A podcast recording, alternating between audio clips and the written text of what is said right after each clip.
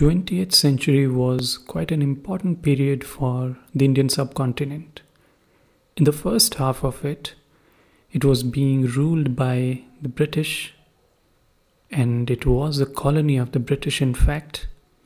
And in the second half, you saw new independent nations emerging. And probably the most significant part of it was the creation of Pakistan or the partition of India and Pakistan in 1947. And a lot has been said and written about it. In these two countries, in India and in Pakistan, you read two different versions of it. Therefore, it's quite important to read one of the most profound and brilliant minds of that period, which was Dr. B.R. Ambedkar, whose writings, if you see, are very sharp and critical on every subject. So it's a really good idea to see his writings on this topic. What did he make up of the partition of India and the creation of Pakistan? How did he see it? What were his arguments? Which is why um, I'm directly ju- going to jump to this topic and read from the collection of Ambedkar's writings, and hopefully, you'll enjoy what his opinions were on this. So, here we go. The Hindu resentment is quite natural. Whether India is a nation or not has been the subject matter of controversy between the Anglo Indians and the Hindu politicians ever since the Indian National Congress was founded. The Anglo Indians were never tired of proclaiming that India was not a nation, that Indians was only another name for the people of India. In the words of one Anglo Indian, to know India was to forget that there is such a thing as India. The Hindu politicians and patriots have been, on the other hand, equally persistent in their assertion that India is a nation. That the Anglo Indians were right in their repudiation cannot be gainsaid. Even Dr. Tagore, the national poet of Bengal, agrees with them. But the Hindus have uh, never yielded on the point even to Dr. Tagore. This was because of two reasons. Firstly, the Hindu felt ashamed to admit that India was not a nation. In a world where nationality and nationalism were deemed to be special virtues in a people, it was quite natural for the Hindus to feel, to use the language of Mr. H.G. Wells, that it would be as improper for India to be without a nationality as it would be for a man to be without his clothes in a crowded assembly. Secondly, he had realized that nationality had a most intimate connection with the claim for self government. He knew that by the end of the 19th century, it had become an acceptable, accepted principle that the people who constituted a nation were entitled on that account to self government, and that any patriot who asked for self government for his people had to prove that they were a nation. The Hindu, for these reasons, never stopped to examine whether India was or was not a nation in fact. He never cared to reason whether nationality was merely a question of calling a people a nation or was a question of the people being a nation. He knew one thing, namely that if he was to succeed in his demand for self government for India, he must maintain that if he could not prove it, even then that India was the nation. In this assertion, he was never contradicted by any Indian. The thesis was so agreeable that even serious Indian students of history came forward to write propagandist literature in support of it, no doubt out of patriotic motives. The Hindu social reformers, who knew that this was a dangerous delusion, could not openly contradict this thesis for anyone who questioned it was at once called a tool of the British bureaucracy and enemy of the country. The Hindu politician was able to propagate his view for a long time. His opponent, the Anglo Indian, had ceased to reply to him. His propaganda had almost succeeded. When it was about to succeed, comes this declaration of the Muslim League, this rift in the lute. Just because it does not come from the Anglo Indian, it is a deadlier blow. It destroys the work which the Hindu politician has done for years. If the Muslims in India are a separate nation, then of course India is not a nation. This assertion cuts the whole ground from under the feet of Hindu politicians. It is natural that they should feel annoyed at it and call it a stab in the back. But, stab or no stab, the point is can the Muslims be called to constitute a nation? Everything else is beside the point. This raises the question what is a nation? Tomes have been written on the subject. Those who are curious may go through them and study the different basic conceptions as well as the different aspects of it. It is, however, enough to know the core of the subject and that can be set down in a few words. Nationality is a social feeling. It is a feeling of a corporate sentiment of oneness which makes those who are charged with it feel that they are kith and kin. This national feeling is a double edged feeling.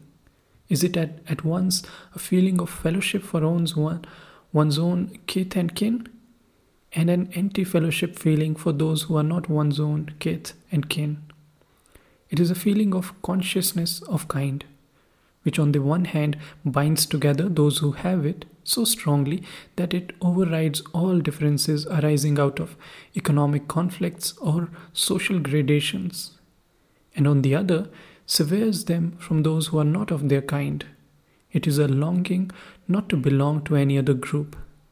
This is the essence of what is called a nationality and national feeling. Now, apply this test to the Muslim claim. Is it or is it not a fact that the Muslims of India are an exclusive group?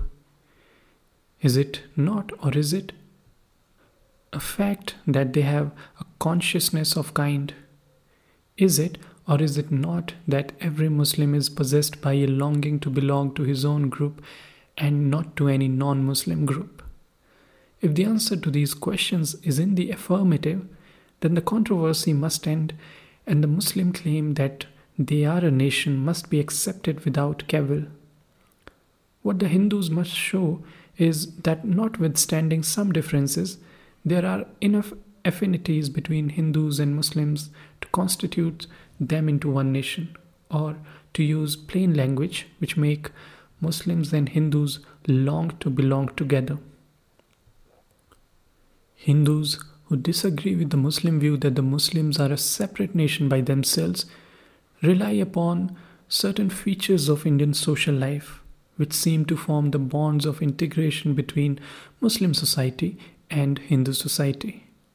In the first place, it is said that there is no difference of race between the Hindus and the Muslims, that the Punjabi Musliman and the Punjabi Hindu the Uttar Pradesh Musliman and the Uttar Pradesh Hindu, the Bihar Musliman and the Bihar Hindu, the Bengal Musliman and the Bengal Hindu, the Madras Musliman and the Madras Hindu, and the Bombay Musliman and the Bombay Hindu are racially of one stock. Indeed, there is more racial affinity between the Madras Musliman and the Madras Brahmin than there is between the Madras Brahmin and the Punjab Brahmin. In the second place, reliance is placed upon linguistic unity between Hindus and Muslims. It is said that the Muslims have no common language of their own which can mark them off as a linguistic group separate from the Hindus. On the contrary, there is a complete linguistic unity between the two. In the Punjab, both Hindus and Muslims speak Punjabi. In Sindh, both speak Sindhi.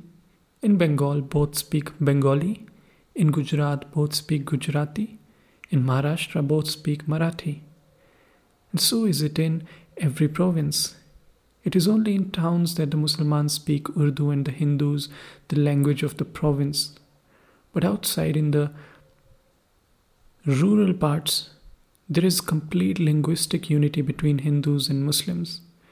Thirdly, it is pointed out that India is the land which the Hindus and Muslims have now inhabited together for centuries. It is not exclusively the land of the Hindus, nor is it exclusively the land of the Muslims.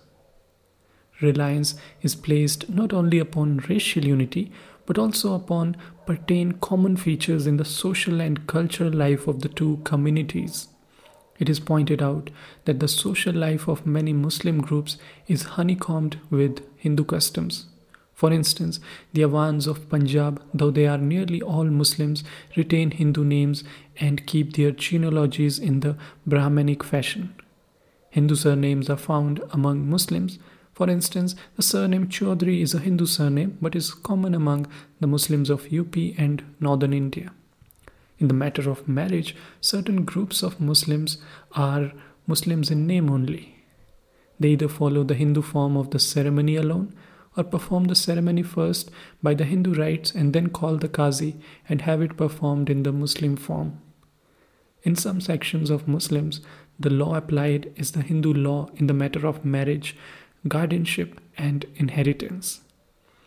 Before the Shariat Act was passed, this was true even in the Punjab and the northwestern frontier provinces. In the social sphere, the caste system is alleged to be as much as a part of Muslim society as it is of Hindu society. In the religious sphere, it is pointed out that many Muslim pirs had Hindu disciples, and similarly, some Hindu yogis have had Muslim chelas. Reliance is placed on instances of friendship between saints of the rival creeds. At Giroth in the Punjab, the tombs of two ascetics, Jamali Sultan and Diyal Bhawan, who lived in close amity during the early part of the 19th century, stand close to one another and are revered by Hindus and Muslims alike. Baba Fatu, a Muslim saint who lived about 1700 AD, and whose tomb is at Ranital in the Kangra district, received the title of the Prophet by the blessing of Hindu saint Sodhi Guru Gulab Singh. On the other hand, Baba Shahana, a Hindu saint whose cult is observed in the Jhang district, is said to have been the chela of a Muslim pir who changed the original name of his Hindu follower into Mir Shah. All this, no doubt, is true, that a large majority of the Muslims belong to the same race as the Hindus is beyond question. That all Muslims do not speak a common tongue, that many speak the same language as the Hindus cannot be denied. That there are certain social customs which are common to both cannot be gainsaid. That certain religious rites and practices are common to both is also a matter of fact. But the question is can all this support the conclusion that the Hindus and the Muslims, on account of them, constitute one nation? Or these things have fostered in them a feeling that they long to belong to each other? What justification have the Muslims of India for demanding the partition of India and the establishment of separate Muslim states? Why this insurrection? What grievances have they? Asked the Hindus in a spirit of righteous indignation. Anyone who knows history will not fail to realize that it has now been a well established principle that nationalism is a sufficient justification for the creation of a national state, as the great historian Lord Acton points out. In the old European system, the rights of nationalities were neither recognized by governments nor asserted by the people. The interest of the reigning families, not those of the nations, regulated the frontiers, and the administration was conducted generally without any reference to popular desires. Where all liberties were suppressed, the claims of national independence were necessarily ignored, and a princess, in the words of Fenelon, carried a monarchy in her wedding portion. Nationalities were at first listless. When they became conscious, he says that it is in general a necessary condition of free institutions that the boundaries of government should coincide in the main with those of the nationalities. Thus, history shows that the theory of nationality is embedded in the democratic theory of the sovereignty of the will of a people. This means that the demand by a nationality for a national state does not require to be supported by any list of grievances. The will of the people is enough to justify it. But if grievances must be cited in support of their claim, the Muslims say that they have them in plenty. They may be summed up in one sentence that constitutional safeguards have failed to save them from the tyranny of the Hindu majority. At the Round Table Conference, the Muslims presented their list of safeguards, which were formulated in the well known 14 points. The Hindu representatives at the Round Table Conference would not consent to them. There was an impasse. The British government intervened and gave what is known as the communal decision. By that decision, the Muslims got all their 14 points. There was much bitterness amongst the Hindus against the communal award, but the Congress did not take part in the hostility that was displayed by the Hindus generally towards it, although it did retain the right to describe it as anti national and to get it changed with the consent of the Muslims. So careful was the Congress not to wound the feelings of the Muslims that when the resolution was moved in the Central Assembly condemning the communal award, the Congress, though it did not bless it, remained neutral, neither opposing nor supporting it. The Muslims were well justified in looking upon this Congress attitude as a friendly gesture. The victory of the Congress at the polls in the provinces where the Hindus are in a majority did not disturb the tranquility of the Muslims. They felt they had nothing to fear from the Congress, and the prospects were that the Congress and the Muslim League would work the constitution in partnership. But two years and three months of the Congress government in the Hindu provinces have completely disillusioned them and have made them the bitterest enemies of the Congress. The Deliverance Day celebration held on 2nd, 22nd December 1939 shows the depth of their resentment. What is worse, their bitterness is not confined to the Congress. The Muslims at the Round Table Conference joined in the demand for Swaraj are today the most ruthless opponents of Swaraj. What has the Congress done to annoy the Muslims so much? The Muslim League has asserted that under the Congress regime, the Muslims were actually tyrannized and oppressed. Two committees appointed by the League are said to have investigated and reported on the matter. But, but apart from these matters which require to be examined by an impartial tribunal, there are undoubtedly two things which have produced the clash. First, the refusal by the Congress to recognize the Muslim League as the only representative body of the Muslims. Second, the refusal by the Congress to form coalition ministries in the Congress provinces. On the first question, both the Congress and the League are adamant. The Congress is prepared to accept the Muslim League as one of the many Muslim political organizations, such as the Ahrars, the National Muslims, and Jamatul Ulema, but it will not accept the Muslim League as the only representative body of the Muslims. The Muslim League, on the other hand, is not prepared to enter into any talk unless the Congress accepts it as the only representative body of the Muslims of India. The Hindus stigmatize the claim of the League as an extravagant one and try to ridicule it. The Muslims may say that if the Hindus would only stop to inquire how treaties between nations are made, they would realize the stupidity of their view. It may be argued that when a nation proceeds to make a treaty with another nation, it recognizes the government of the latter as fully representing it. In no country does the government of the day represent the whole body of the people. Everywhere it represents only a majority. But nations do not refuse to settle their disputes because the governments which represent them do not represent the whole people. It is enough if each government represents a majority of its citizens. This analogy the Muslims may contend must apply to the Congress League quarrel on this issue.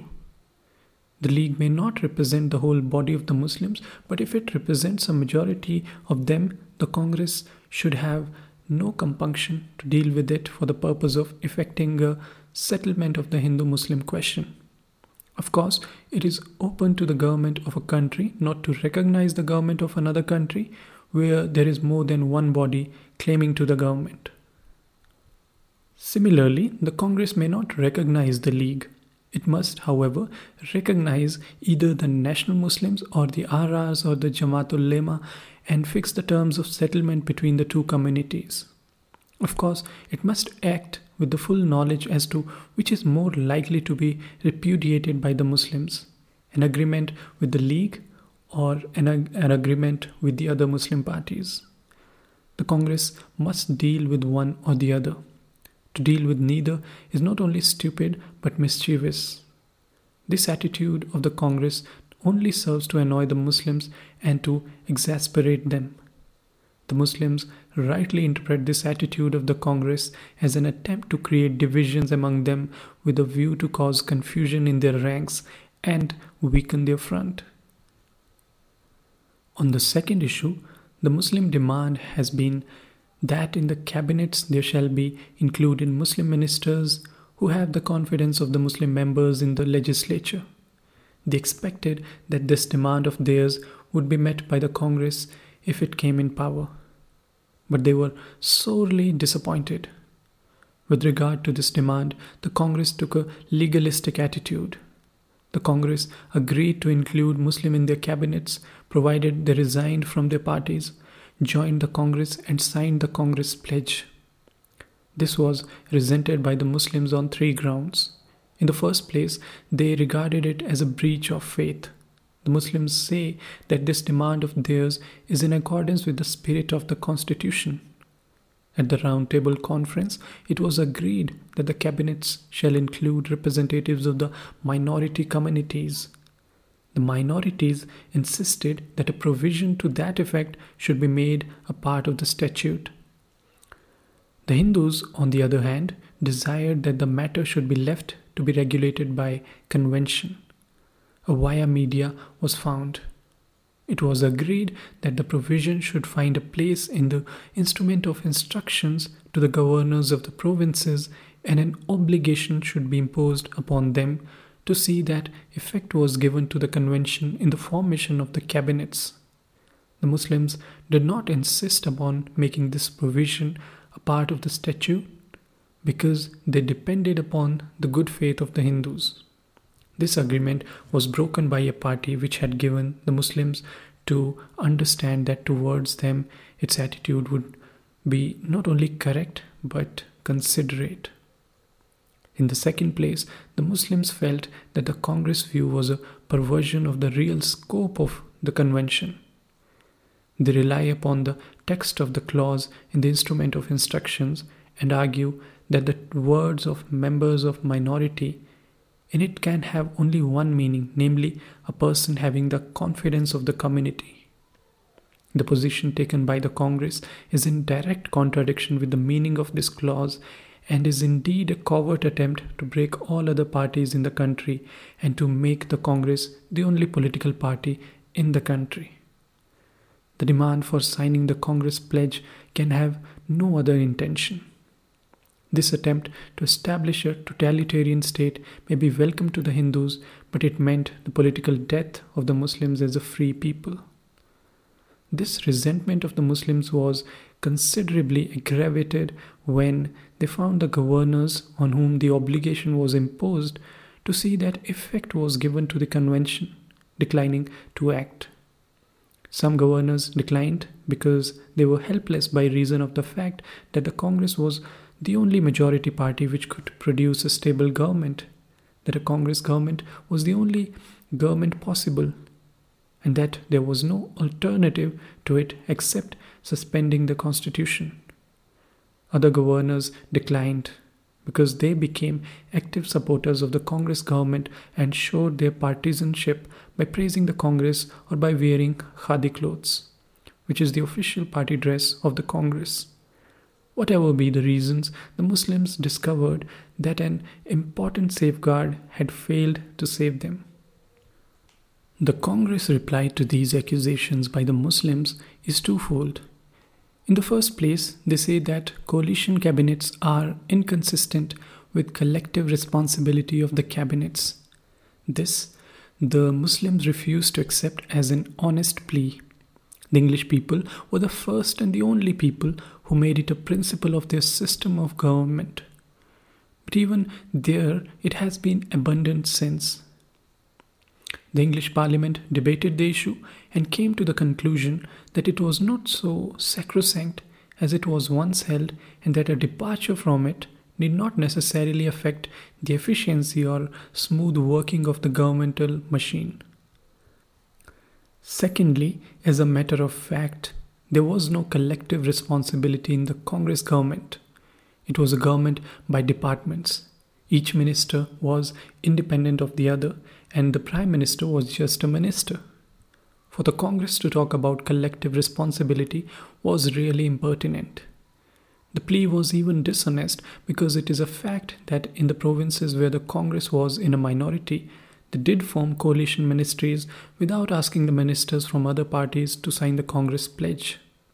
The Muslims are entitled to ask if coalition is bad, how can it be good in one place and bad in another? The second reply of the Congress is that even if they take Muslim ministers in their cabinet who have not the confidence of the majority of the Muslims, they have not failed to protect their interests. Indeed, they have done everything to advance the interests of the Muslims. This no doubt rests on the view Pope held of government when he said, For forms of government let fools contest. What is best administered is best. In making this reply, the Congress High Command seems to have misunderstood what the main contention of the Muslims and the minorities has been. Their quarrel is not on the issue whether the Congress has or has not done any good to the Muslims and the minorities. Their quarrel is on an issue which is totally different. Are the Hindus to be ruling race and the Muslims and other minorities to be subject races under Swaraj? That is the issue involved in the demand for coalition ministries. On that, the Muslims and other minorities have taken a definite stand. They are not prepared to accept the position of subject races. That the ruling community has done good to the ruled is quite beside the point and is no answer to the contention of the minority communities that they refuse to be treated as a subject people. The British have done many good things in India for the Indians. They have improved their roads, constructed canals on more scientific principles, effected their transport by rail, carried their letters by penny post, flashed their messages by lightning, improved their currency, regulated their weights and measures, corrected their notions of geography, astronomy, and medicine, and stopped their internal quarrels and effected some advancement in their material conditions? Because of these acts of good government, did anybody ask the Indian people to remain grateful to the British and give up their agitation for self government? Or because of these acts of social uplift, did the Indians give up their protest against being treated as a subject race by the British? The Indians did nothing of the kind. They refused to be satisfied with these good deeds and continued to agitate for their right to rule themselves. This is as it should be. For, as was said by Curran, the Irish patriot, no man can be grateful at the cost of his self respect.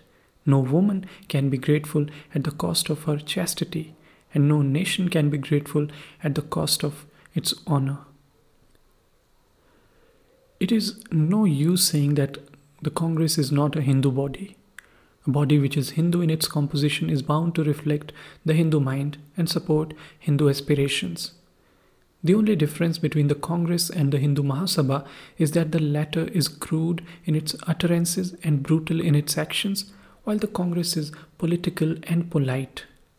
Apart from this difference of the fact, there is no other difference between the Congress and the Hindu Mahasabha. Similarly, it is no use saying that the Congress does not recognize the distinction between the ruler and the ruled.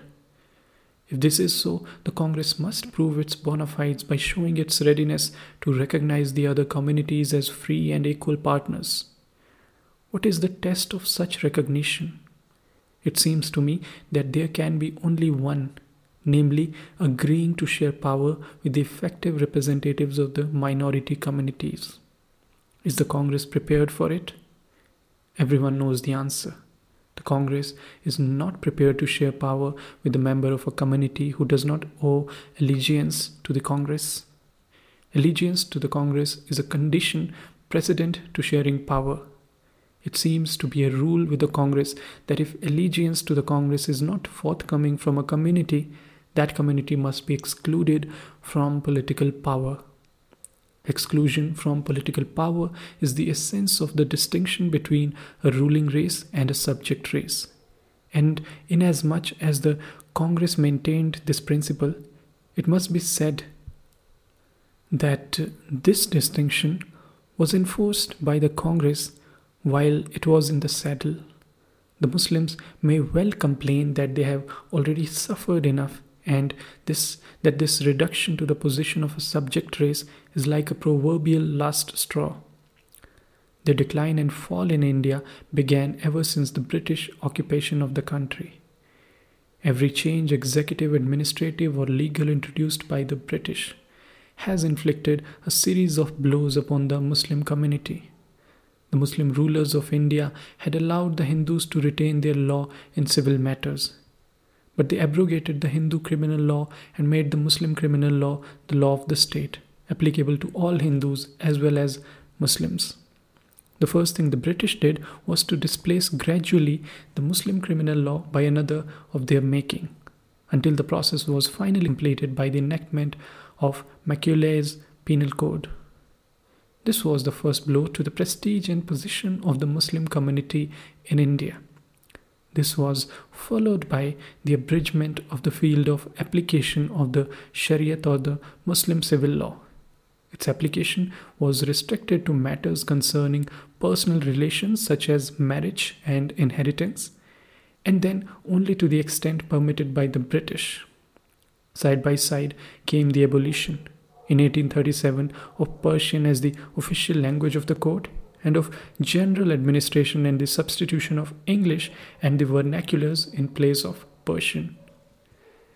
Then came the abolition of the Qazis, who, according uh, during the Muslim rule, administered the Shariat. In their places were appointed law officers and judges who might be of any religion, but who got the right of interpreting Muslim law and whose decisions became binding on Muslims. These were severe blows to the Muslims. As a result, the Muslims found their prestige gone, their laws replaced, their language shelved, and their education shorn of its monetary value. Along with these came more palpable blows in the shape of annexation of Sindh and Oudh and the mutiny. The last particularly affected the higher classes of Muslims who suffered enormously by the extensive confiscation of property inflicted upon them by the British as a punishment for their suspected complicity in the mutiny. The result was that the Muslims were completely worsted in the struggle. The British conquest of India brought about a complete political revolution in the relative position of the two communities for 600 years, the Muslims had been the masters of the Hindus. The British occupation brought them down to the level of the Hindus. From masters to fellow subjects was degradation enough. But a change from the status of fellow subjects to that of subjects of the Hindus is really humiliation.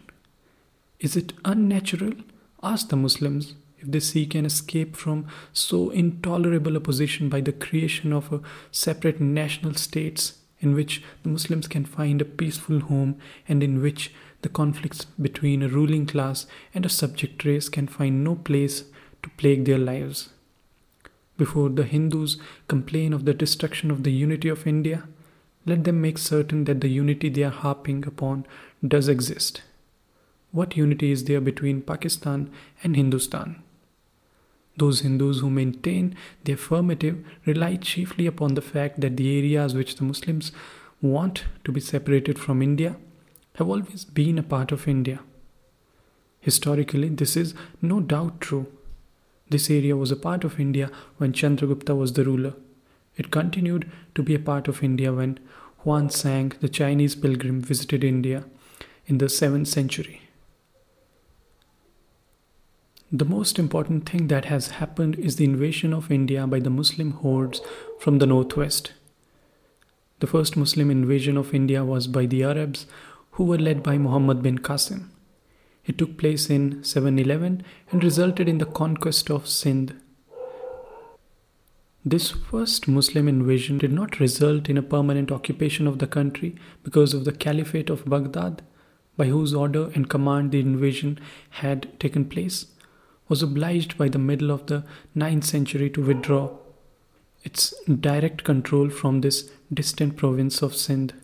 Soon after this withdrawal, there began a series of terrible invasions by Muhammad of Ghazni in 1001. Muhammad died in 1030, but within the short span of 30 years, he invaded India 17 times. He was followed by Muhammad Ghori, who began his career as an invader in 1173 he was killed in 1206. For 30 years, Muhammad of Ghazni had ravaged India for, and for 30 years, Muhammad Ghori harried the same country in the same way. Then followed the incursions of the Mughal hordes of Chengiz Khan. They first came in 1221. They only wintered on the border of India but did not enter it. Twenty years after, they marched on Lahore and sacked it. Of their inroads, the last more terrible was under Taimur in 1398. Then comes on the scene a new invader in the person of Babur, who invaded India in 1526. The invasions of India did not stop with that of Babur. There occurred two more invasions. In 1738, Nadir Shah's invading host swept over the Punjab like a flooded river, river furious as the ocean. He was followed by Ahmad Shah Abdali, who invaded India in 1761, smashed the forces of the Marathas at Panipat, and crushed forever the attempt of the Hindus to gain ground which they had lost to their Muslim invaders. The methods adopted by the invaders have left behind them their aftermath. One aftermath is the bitterness between the Hindus and the Muslims which they have caused. This bitterness between the two is so deeply seated that a century of political life has neither succeeded in assuaging it nor in making people forget it, as the invasions were accompanied with destruction of temples and forced conversions, with spoliation of property, with slaughter, enslavement, abasement of men, women, and children. What wonder if the memory of these invasions has ever remained green? As a source of pride to the Muslims and as a source of shame to the Hindus. But these things apart, this northwest corner of India has been a theatre in which a stern drama has been played. Muslim hordes, in wave after wave, have surged down into this area and from thence scattered themselves in spray over the rest of India. These reached the rest of India in thin currents. In time, they also receded from their farthest limits. While they lasted, they left a deep deposit of Islamic culture over the original Aryan culture in this northwest corner of India, which has given it a totally different color, both in religious and political outlook. The Muslim invaders, no doubt, came to India singing a hymn of hate against the Hindus. But they did not merely sing their hymn of hate and go back burning a few temples on the way. That would have been a blessing. They were not content with so negative a result. They did a positive act, namely to plant the seed of Islam. The growth of this plant is remarkable. It is not a summer sapling, it is as great and as strong as an oak. Its growth is the thickest in northern India. The successive invasions have deposited their silt more there than anywhere else, and have served as watering exercise of devoted gardeners. Its growth is so thick in northern India that the remnants of Hindu and Buddhist culture are just shrubs. Even the Sikh hacks could not fell this oak. Sikhs no doubt became the political masters of northern India, but they did not gain back from northern India to that spiritual and cultural unity by which it was bound to the rest of India before Hiuen Tsang. The Sikhs coupled it back to India. Still, it remains politically detachable and spiritually alien so far as the rest of India is concerned. It is only an unimaginative person who could fail to take notice of these facts or insist in the face of them that Pakistan means breaking up into two what is one the whole. What is the unity the Hindu sees between Pakistan and Hindustan? If it is geographical unity, then that is no unity. Geographical unity is unity intended by nature. In building up nationality on geographical unity, it must be remembered that it is a case where nature proposes and man disposes. If it is unity in external things, such as ways and habits of life, that is no unity. Such unity is the result of exposure to a common environment. If it is administrative unity, that again is no unity. That instant of Burma is in point. Arakan was annexed in 1826. Upper Burma was annexed in 1886.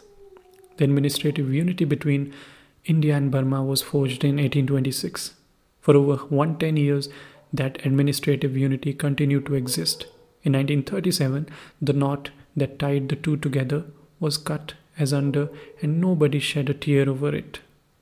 The unity between India and Burma was not less fundamental. If unity is to be of an abiding character, it must be founded on a sense of kinship, in the feeling of being kindred. In short, it must be spiritual. Judged in the light of these considerations, the unity between Pakistan and Hindustan is a myth. Indeed, there is more spiritual unity between Hindustan and Burma than there is between Pakistan and Hindustan. And if the Hindus did not object to the severance of Burma from India, it is difficult to understand how the Hindus can object to the severance of an area like Pakistan, which, to repeat, is politically detachable from socially hostile and spiritually alien to the rest of India. Does Pakistan solve the communal question? Is a natural question which every Hindu is sure to ask. A correct answer to this question calls for close analysis of what is involved in it one must have a clear idea as to what is exactly meant when the Hindus and Muslims speak of the communal question. Without it, it will not be possible to say whether Pakistan does or does not solve the communal question. It is not generally known that the communal question, like the forward policy for the frontier, has a greater and a lesser intent, and that in its lesser intent it means one thing, that in its greater intent it means quite a different thing to begin with the communal question in its lesser intent. In its lesser intent, the communal question relates to the representation of the Hindus and the Muslims in the legislatures. Used in this sense, the question involves settlement of two problems the number of seats to be allotted to the Hindus and Muslims in the different legislatures, and the nature of the electorates through which these seats are to be filled in. How far does Pakistan approximate to the solution of the communal question? The answer to this question is quite obvious. If the scheme of Pakistan is to follow the present boundaries of the provinces in the northwest and in Bengal, certainly it does not eradicate the evils which lie at the heart of the communal question. It retains the very elements which give rise to it, namely the pitting of a minority against a majority the rule of the Hindu minorities by the Muslim majorities and the rule of the Muslim minorities by the Hindu majorities are the crying evils of the present situation. And this very evil will reproduce itself in Pakistan.